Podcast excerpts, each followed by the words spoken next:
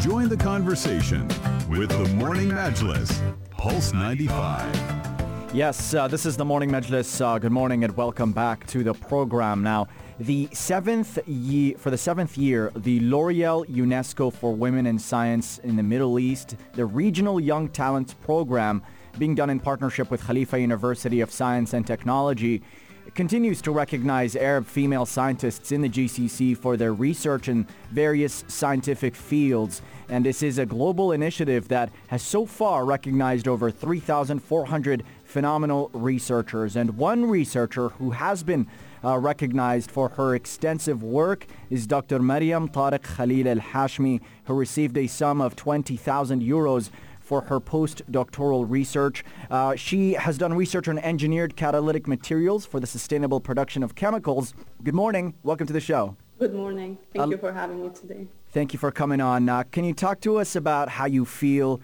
now that you have this recognition for your work? Um, I'm actually honored that my research is being recognized through this prestigious L'Oreal UNESCO Regional Talents Program.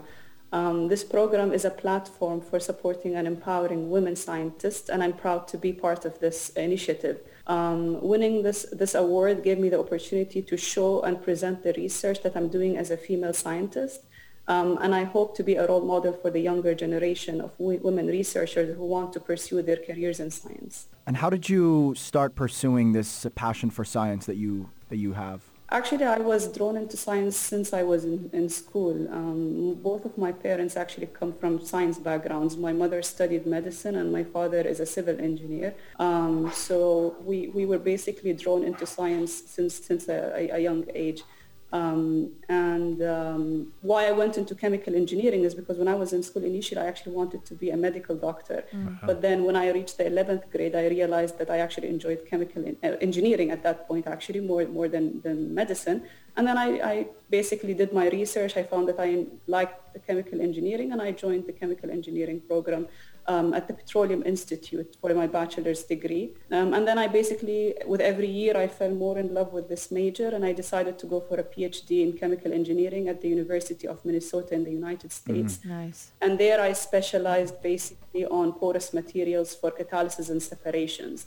Um, for two reasons, for the importance of catalysis and separations in our everyday life, but also for, the, for my fascination with the structure of these materials, their crystallinity, and how they basically can catalyze reactions and conversions. Hmm. Yeah, can you please give us more details about this project and your research on engineered catalytic uh, materials for the sustainable production of chemicals? Sure.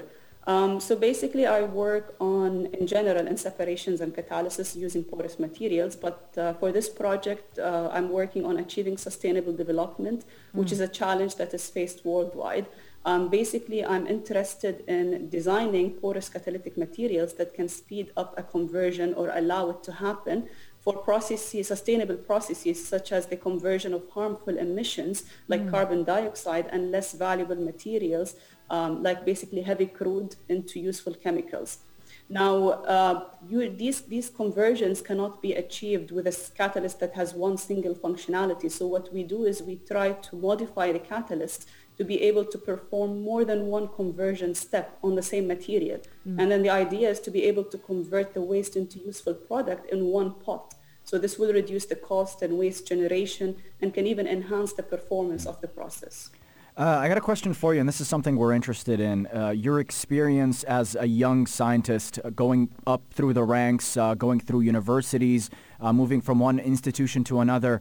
Can you talk to us about the experience of being a young woman in science? Is it, is it different? Are there any particular challenges uh, to you? Did you feel that way? Actually, from my experience, my, my personal perspective, I think the only, maybe I won't even call it a big challenge, is that women are usually underrepresented uh, in this scientific mm. field. Um, so we were always a minority. I mean, since I was, uh, well, not in my bachelor's degree, actually. In my bachelor's, we were many female students in the class. But then when I went for PhD, the number of female students shrank. And then mm. when you look into the professors in, in the departments you're studying and usually the female professors are much less, of course, than the male professors. But uh, from my perspective, that was it because I honestly had all the support I needed from my parents, from my government, um, they did not really discriminate that I was a female who was interested in science. I mean, I was I had all the support I needed. I think. Mm, and uh, it's incredible here to see the support in the country for uh, women in STEM fields. Uh, can you elaborate on the number of uh, women in these fields? Uh, you noted that they're sort of a minority. do you have you thought of why that is? Um, I think for several reasons, honestly. First, uh, scientific research is not easy. It's not a routine job, let's put it this way. So, I mean, for someone to go into this uh, career, they need to be fully dedicated. Um, and for a woman, I mean, we also have other responsibilities like family responsibilities and motherhood responsibilities. So it's not very easy. And I think also it's because maybe they get intimidated by the fact that there are not many female role models, maybe, let's put mm. it this way. Um, I mean, at least not, not that they see in everyday life. Of course, there are many amazing women scientists and researchers who, I mean, had amazing discoveries.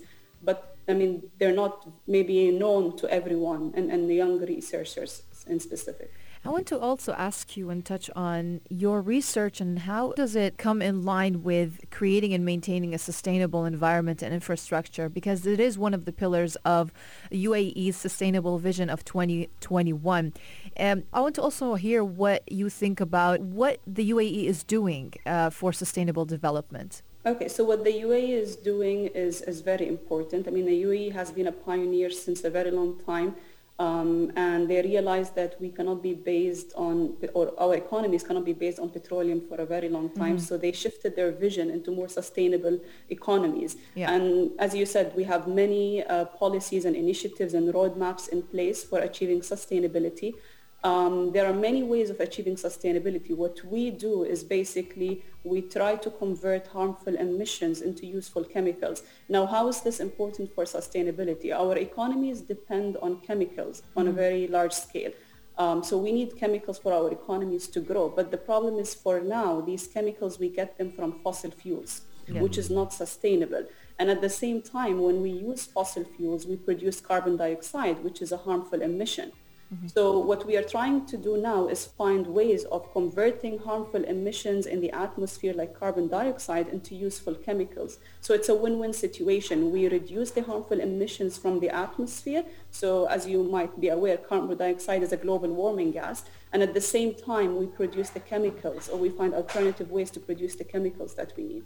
Amazing. Well, Dr. Mariam, I, I like the aspect that you talked about uh, with the STEM students, uh, that uh, many female students don't have a role model. And I'm sure you growing up in a very STEM family had lots mm-hmm. of uh, role models. So who was your role model to pursue uh, a, a, career in chemical engineering and, and in, in the scientific field?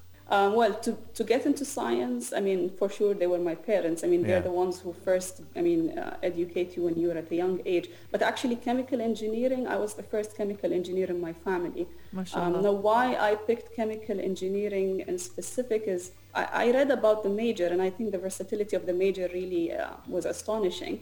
Um, and then I just, I mean, I, I, I, decided to go into it. And as I said, I enjoyed it. Mm-hmm. Um, but now really my, my role model is not really one specific person at this stage. For research, I really look up into all the, um, the amazing scientists, the Nobel laureates and the L'Oreal laureates who did discoveries that really changed the way we live. Um, so I hope that at some point in my life, I can, I can have a discovery that can impact the way people live especially actually the female laureates, because I mean, it's, it's incredible how they mm. can manage their, their personal lives and their family lives and yet have such amazing discoveries. So uh, for now, moving forward in terms of research, they are my role models for sure. That's amazing. Well, you've got the, the the top six also chosen by L'Oreal for their uh, their grant. Uh, now, I'd like to ask you about uh, the 20,000 euro grant that you've got for your project. What happens next? Where where does this uh, help? How much does this is this going to help you?